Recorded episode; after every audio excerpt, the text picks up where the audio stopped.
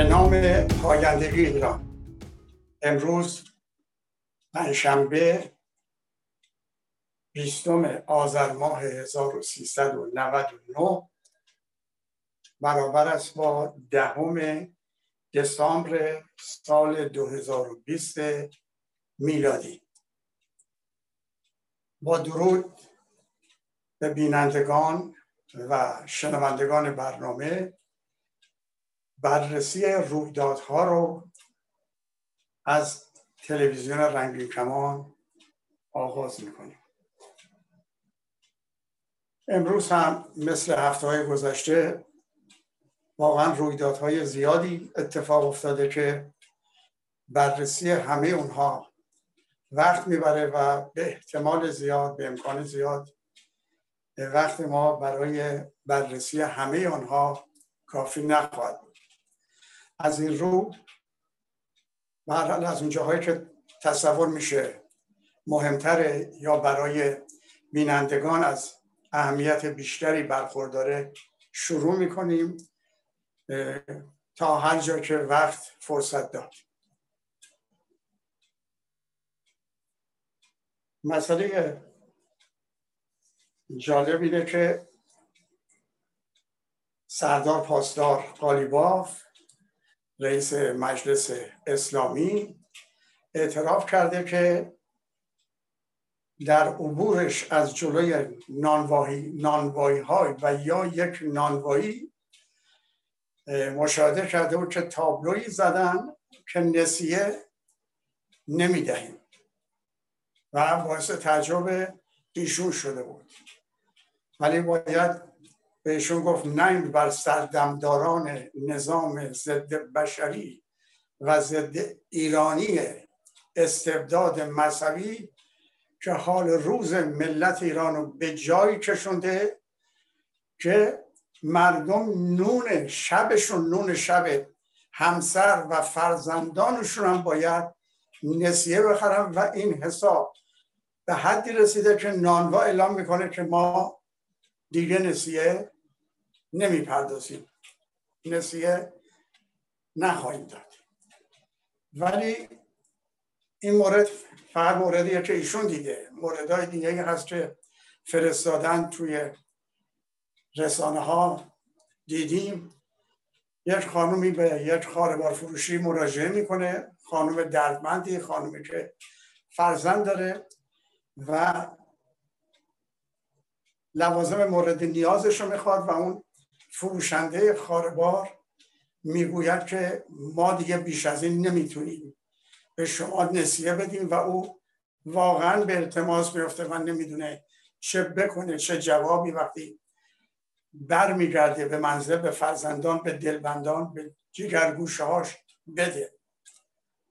ولی خیلی جالبه در یه همچین شرایطی که خاربار فروش امتناع میکنه از اینکه اجناس رو در اختیار ایشون بذاره به صورت نسیه، تمام مشتریانی که در اون خاربار فروشی بودن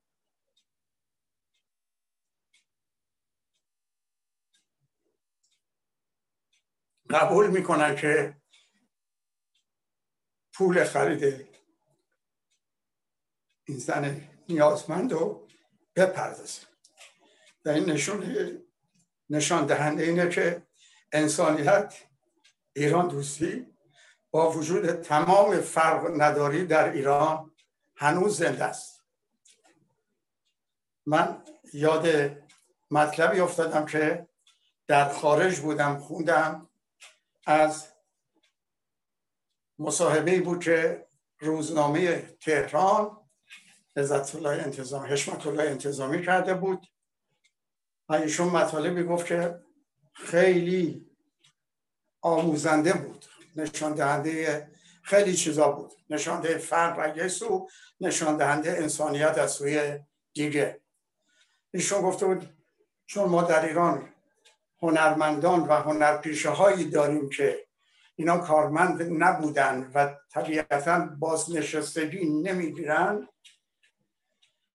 و زندگیشون نمیذره، ما یک صندوق بازنشستگی درست کردیم برای هنرپیشگان و هنرمندان کشورمون که مردم و مؤسسات دولتی، مؤسسات خصوصی که این صندوق کمک کنند. ما از این صندوق ماهیانه به یک همچین انسان‌های هنرمندی که امروز نیازمند شدن کمک بکنیم. و میگویم که این صندوق رو درست کردیم. موقعی که احمدی نژاد شهردار تهران شد، به دلیل حرفای خوبی که میزد به ایشون مراجعه کردم و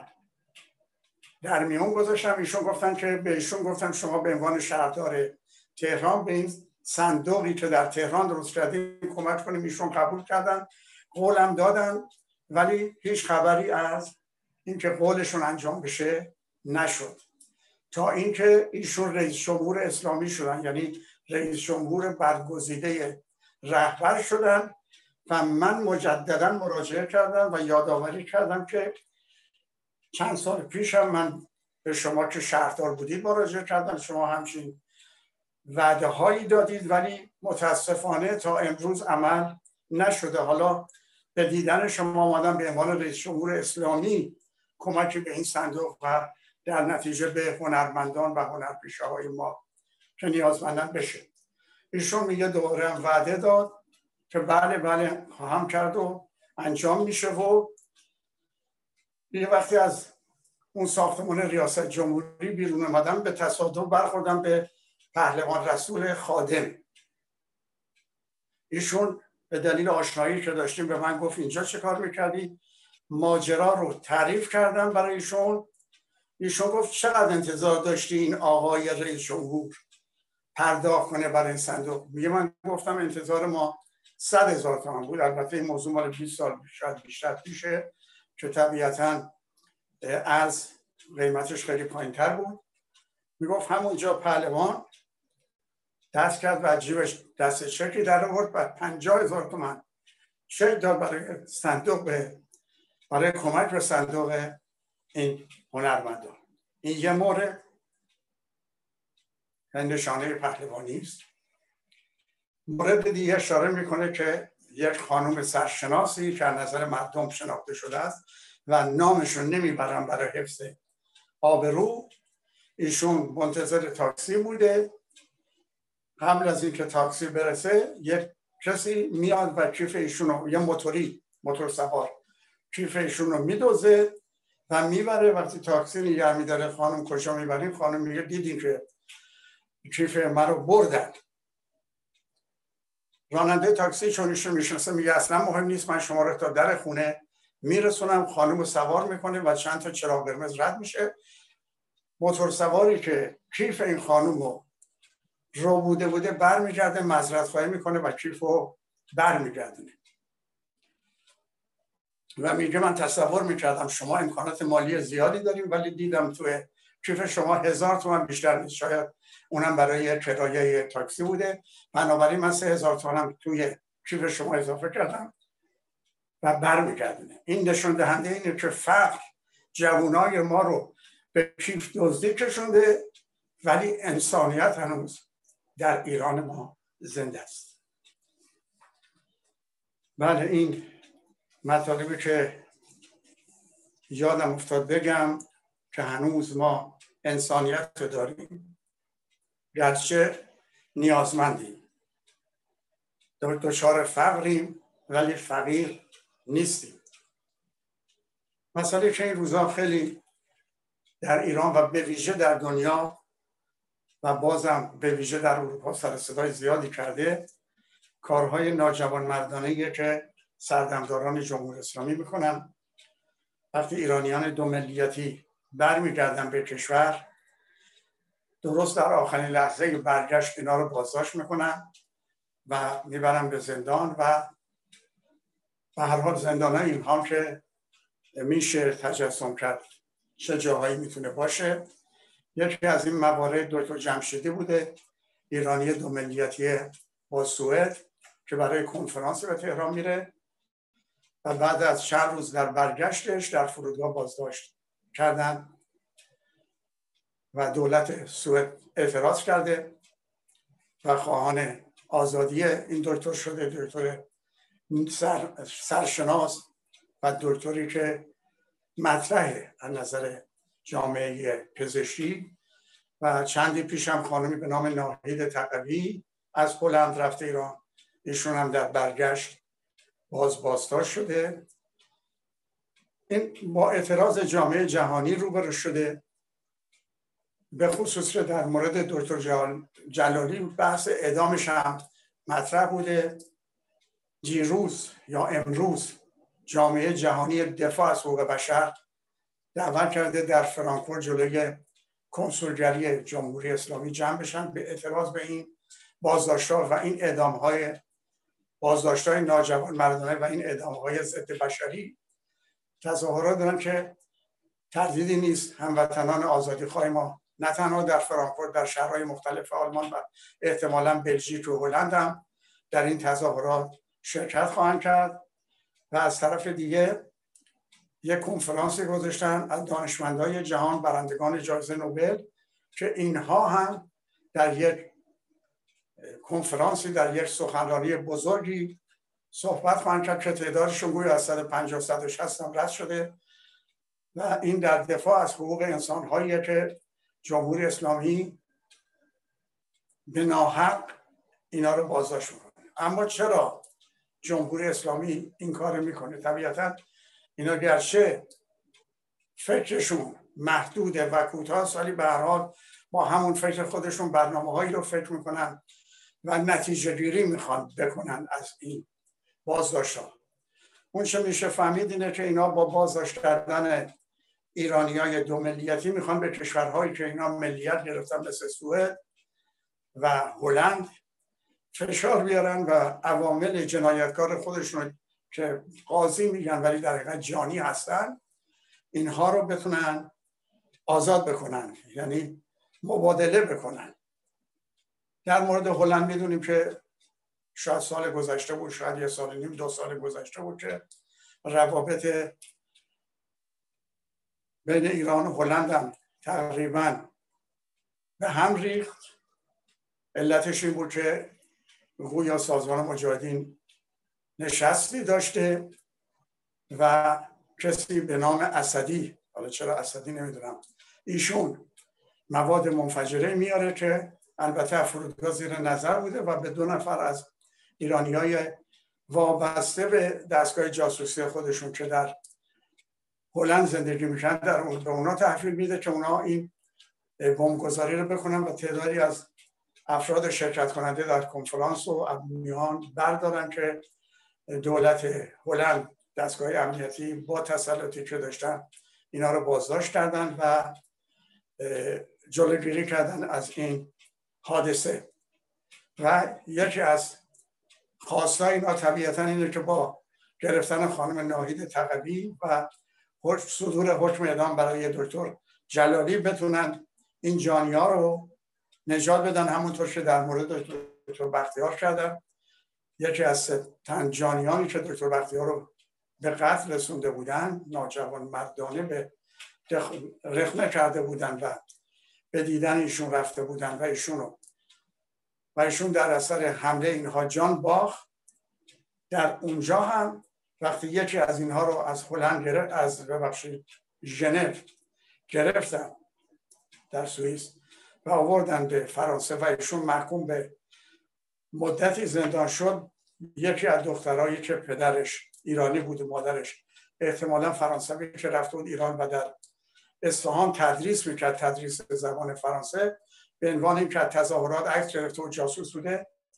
ایشون رو گرفتند و اینقدر پافشاری کردند و تهدید کردند که بالاخره دولت فرانسه به عنوان اینکه این زندانی یعنی این قاتل خوش رفتاری کرده، مدتی زودتر از تاریخی که لازم بود ایشون رو آزاد کردن. و الان جمهوری اسلامی مجددا این برنامه رو در پیش گرفته که با بازداشت ایرانیان دو ملیتی بتونه باشگاهی بکنه. البته هم صدر اعظم آلمان و هم دولتمردان سوئد، سوئیس و هلند و بلژیک اینها اعلام کردن که یعنی پیشنهاد کردن به ایرانیان دو ملیتی تا اون جایی که میتونیم به ایران سفر نکنیم، برای اینکه اونجا یک دامیه که برای اینا گذاشته شده و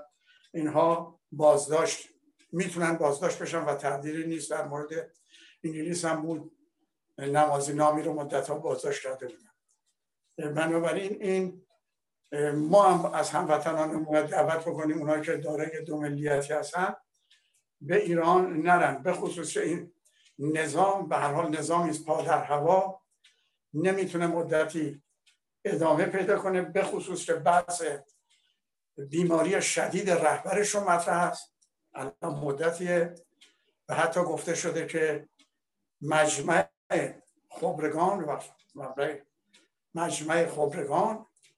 چند پیش محرمانه از کسانی که بودن در تهران حاضر بودن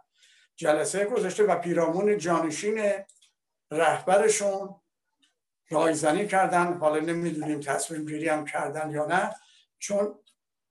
میشه گفت تصمیم گیری نکردن، برای اینکه الان در داخل جنگ قدرت میان جناح‌های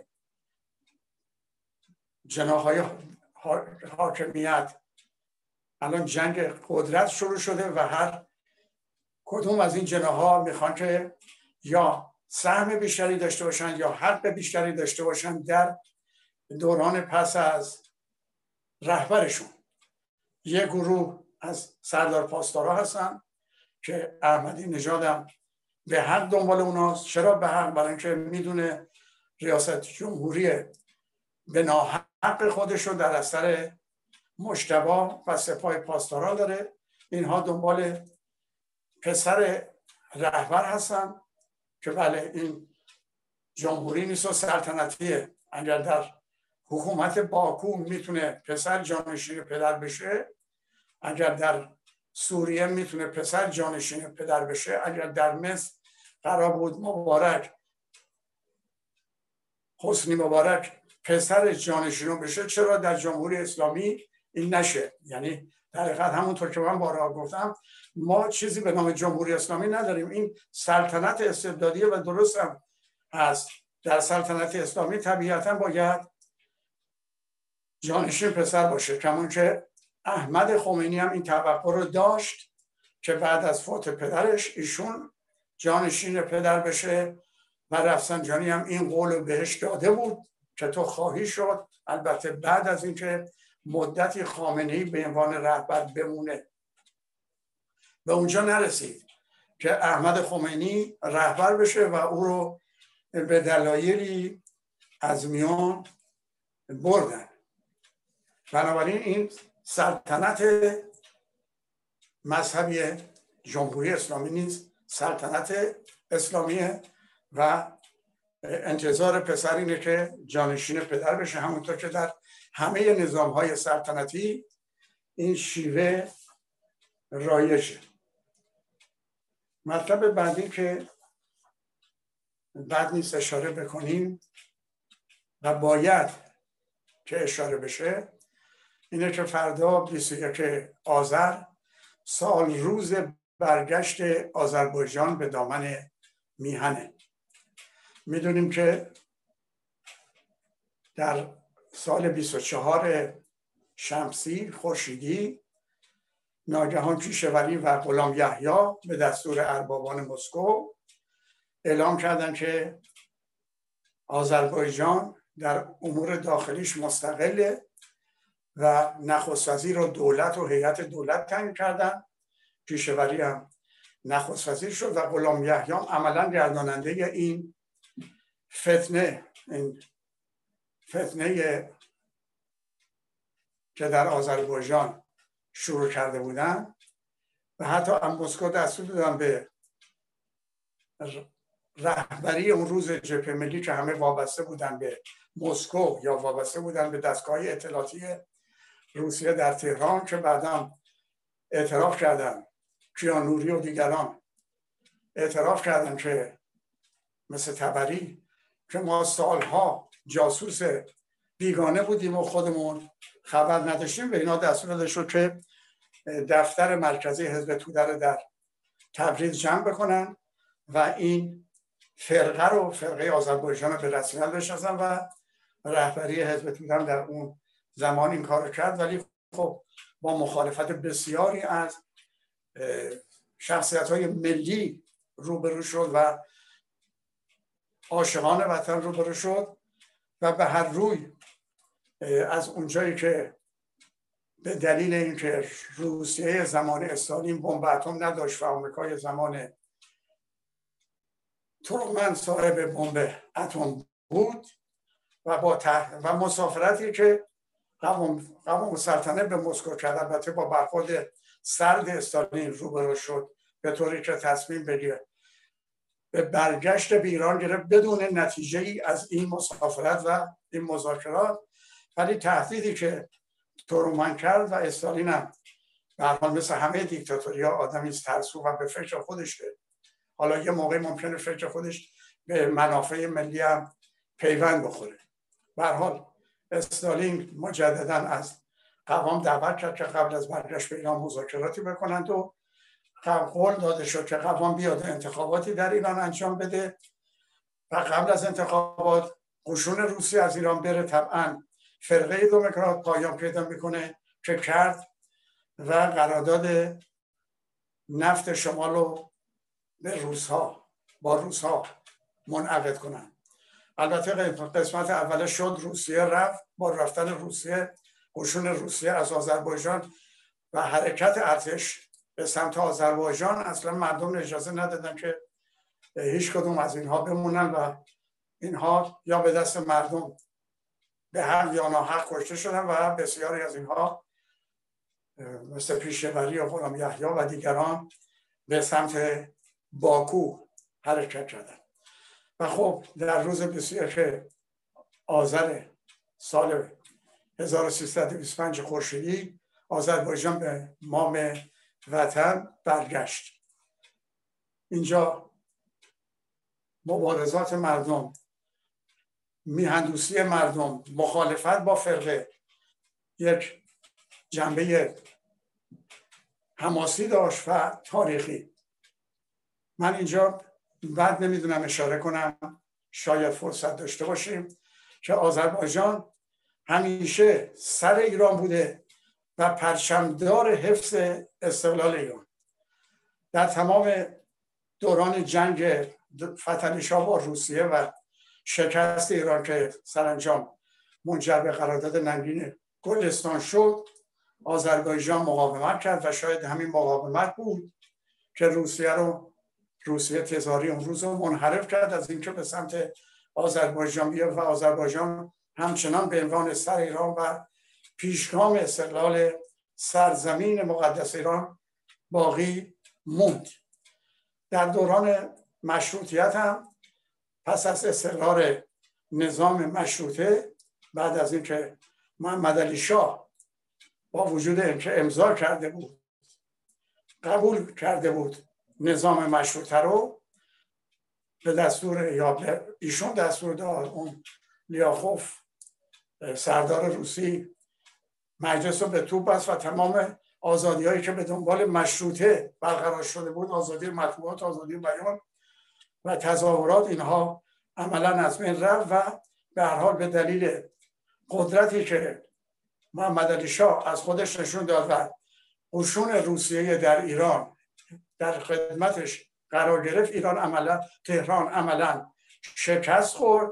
ولی آذربایجان این پرچم آزادی خواهی و استقلال طلبی و مشروطه خواهی رو برافراشته نگه داشت. بسیاری از مردان بزرگ آذربایجان، ستارخان، باقرخان، امیرخیزی، حتی معلم آمریکایی که در تبریز به بچه‌ها درس میداد، معلم بود، ایشون هم پیوست به این نهضت مشروطه خواهی آذربایجان و حتی برای شکوندن محاصره حرکت کرد، محاصره رو شکوند، ولی خودش هم جان باخت و نامی تاریخی برای خودش در تاریخ مبارزات مشروطه ایران به جا گذاشت. ولی سرانجام اونجایی که با تهدید روسیه ستارخان و باقرخان ناچار شدن مبارزه رو ادامه ندن، ولی همین که پرچم مبارزه رو برافراشته نگاه داشته بودن باعث شد که از گیلان مجددا مشروطه خواهان به رهبری سپهدار تنکابنی و یپرم خان از جنوب سردار فاتح از ایل بختیاری اینها آمدن به تهران و همونطور که باقرخان گفتم یا مواردی گفتم شبانه به سمت تهران حرکت کردند و از دروازه قزوین و دروازه دولت وارد شدند، تهران رو فتح کردند و محمد علی شاه به سفارت روسیه پناهنده شد و استبداد پایان یافت و اینها پسر 12 ساله او رو به نام احمد شاه به پادشاهی رسوندن، ولی نظام مشروطه رو که این همه در مورد برای رسیدنش فداکاری شده بود، جانبازی شده بود، حفظش کردند و این اقداری بود به ایران دوستانی که در زمان اومدن خمینی توجه نکردند که اگر خمینی با محمد رضا شاه معذرت میخوام ضدیت داره یا بده یا او رو بد میدونه، هر چی هر بهانه‌ای، باید محمد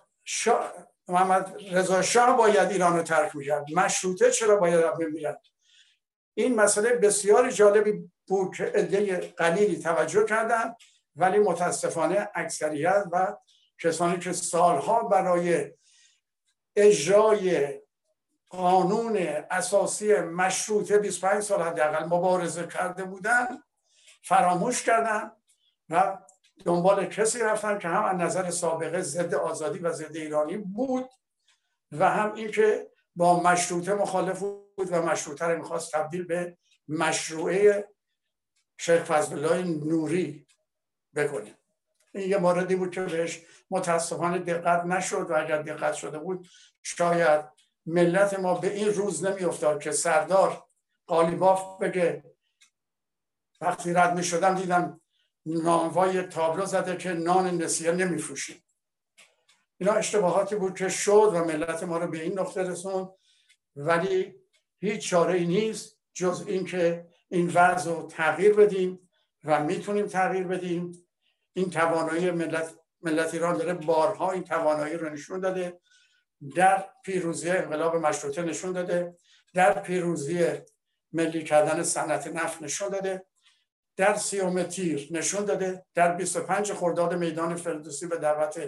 شورای مرکزی جبهه ملی در مخالفت با خمینی و نظام استبدادی نشون داده و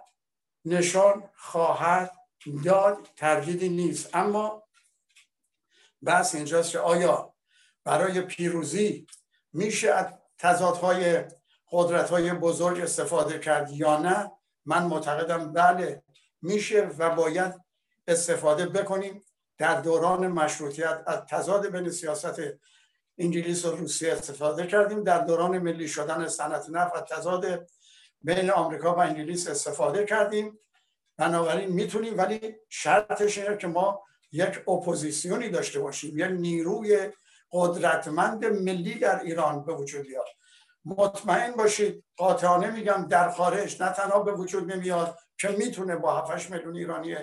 مقیم خارج به وجود بیاد، ولی با وجودی نه تنها به وجود نمیاد، گروه هایی که در خارج هستن هر کدوم برای خودشون یک حزبی درست کردن و این احزاب نمیتونه در برگیرنده یه ملتی باشه که 80 خودش در ایران، 7-8 میلیون در خارج، و تنها نمیتونه خواستای اینا رو برآورده کنه، نمیتونه و مانع این شده که یک همبستگی ملی، یک یگانگی ملی، یک جنبش ملی، یک جبهه ملی، یک نهضت ملی به وجود نیاد. این مارم طبیعتاً از سر راه برداشته خواهد شد. من از عاشقان ایران در داخل که این همه جانفشانی کردن در این 42 سال و میکنن تمام دارم، استعداد دارم که به نام ایران زیر پرچم سرهنگ ایران جمع بشید برای رسیدن به آزادی و مردم سالاری، برای آزادی و استقلال. توجه داشته باشید جمهوری اسلامی اشغالگر ایرانی نیست. بعضی ها اشتباه میکنن، اینها اگر استعمار نخواست مستقیم ایران رو مستمره بکنه چون میدونست به چه سرنوشتی دوچار خواهد شد، اینها به نمایندگی از استعمار نو ایران رو اشغال کردن که در موردش صحبت میکنیم و مسئله که این روزا مطرحه به اونم اشاره بکنم که به هر روی بحث اینه که حال روز رهبرشون خوب نیست و با تمام تلاشی که میکنن امکان نداره مدت زیادی بتونه زنده بمونه و به بهشت، چون میترسه بره به بهشت نره، تلاش داره که به بهشت نره و تمام تلاشش هم اینه که مردم رو بفرسته به بهشت، نه خودش رو. ولی به هر حال اون محمد یزدی و دیگران رفتن، ایشون هم طبیعتا میره و این یک وضع تازه‌ای، یه موقعیت تازه‌ای در ایران به وجود میاد که گفتم گروهی به دنبال اینن که این سلطنت اسلامی بوده، باید پسرش پادشاه بشه. این گروه سردار سپاهایی هستن که احمدی نژاد هم با اینها هست. گروه دیگه دور رئیسی هستن و رئیس قوه قضاییه به قول خودشون. اینها هم در فکر اینن که ایشون باید جانشین بشه و نباید سلطنتی باشه، باید ایشون انتخاب بشه و وزارت اطلاعات که واواک بهش میگن، اطلاعات واواک در اختیار ایشونه و ایشون امیدواره که با کمک برخی از روحانیون داخل خبرگان بتونه خودش رو به عنوان جانشین معرفی کنه. از طرف دیگه گروهی هستن که اینا استمرار طلب هستن زیر نام مستعار استقلال، اصلاح طلب فعالیت میکنن. اینها هم امیدشون به جو بایدن، به جای اینکه به امام غایب فکر کنن، امیدوار به ظهور اون باشن، امیدوار به اینن که این قدرت به دست بگیره و به اینا این امکان بده که با فروش نفت و احتمالاً گاز درآمد ایجاد بشه و اینها به مردم بگن بله ما میتونیم حالا با این وضعیت، با این امکانات شما را از این وضعیت اسفناک نجات بدیم، لازمش اینه که از ما حمایت بشه، همونطور که گویا این کمک ها را از 45,000 تومان یارانه رو از 45,000 تومان به 100,000 تومان شنیدم که افزایش دادن. اینها هم هستن و امیدشون به آمریکاست، آمریکای جو بایدن. اینها با هم به هر حال مبارزه کسب قدرت دارن، جنگ قدرت آغاز شده. برای مردم یه فرصت نفس کشیه که اگر بتونن خب نخبگان ما، میهم پرستان ما، دانشمندان ما، نویسندگان ما، سرایندگان ما، ترانه سران ما، جوانان ما، شیرزنان ما، همه خودشونو در به نام ایران زیر پرچم سرنگ برای استقلال و آزادی متشکل بکنن، فرصت مناسبیه که نقشه هر سه این گروه ها برای رسیدن به قدرت خونسا بشه و چه بسا شرایط دنیا به گونه‌ای باشه که از مبارزات مردم ایران حمایت بشه و این اپوزیسیون های خارج هم به خاطر نجات ایران قبول بکنن که زیر نام استقلال و آزادی با همدیگه همکاری کنن، اساسنامه ها رو برای خودشون حفظ کنن بعد از رسیدن به آزادی. خیلی جالبه در تمام مبارزات آزادی خواهانه و استقلال طلبانه دنیا که میخونیم، همه جبهه‌ای به وجود آوردن، نهضتی به وجود آوردن، همبستگی به وجود آوردن که به آزادی برسن و اونجا احزاب خودشون رو تشکیل بدن برای مبارزات انتخاباتی. ما در خارج احزابی درست کردیم که اینها منتظرن با احزابشون، با حمایت مردم از حزبشون، برن به ایران، بعد از ایران و آزادی ایران اون وقت یک همبستگی یا جبهه نهضت ملی ایجاد بکنن، یعنی وارونه دارند عمل میکنه. یه مورد خاصی هم بود که میخواستم اشاره کنم به کتابی که سفیر فرانسه در ایران به عنوان خاطراتش مستقل کرده و اشاره کرده به پایان دوران خمینی، به اون بپردازم و دیداری که روحانی به عنوان نماینده یا رفسنجانی در پاریس به جای اینکه با نماینده کاخ سفید ملاقات بکنه، اون منوشهر قربانی فر یه نفر از مامورین اطلاعاتی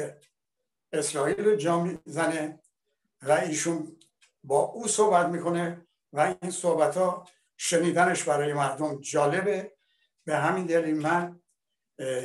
برای این فرصت کوتاه که باقی مونده به این نمیپردازم و اینو میذارم برای هفته آینده که ببینیم که اینهایی که در قدرت بودن، عده‌ای با میر حسین موسوی به عنوان نخست وزیر، عده‌ای با هاشمی رفسنجانی به عنوان نماینده مجلس، چه تضادهایی داشتن و برای رفع مبارزه با هم دیگه چقدر به دامن آمریکا و اسرائیل متوسل می شدن به نام اینکه برای ما با شما تماس میگیریم برای خرید جنگ افزار و جلوگیری از شکست در جنگ عراق، ولی عملا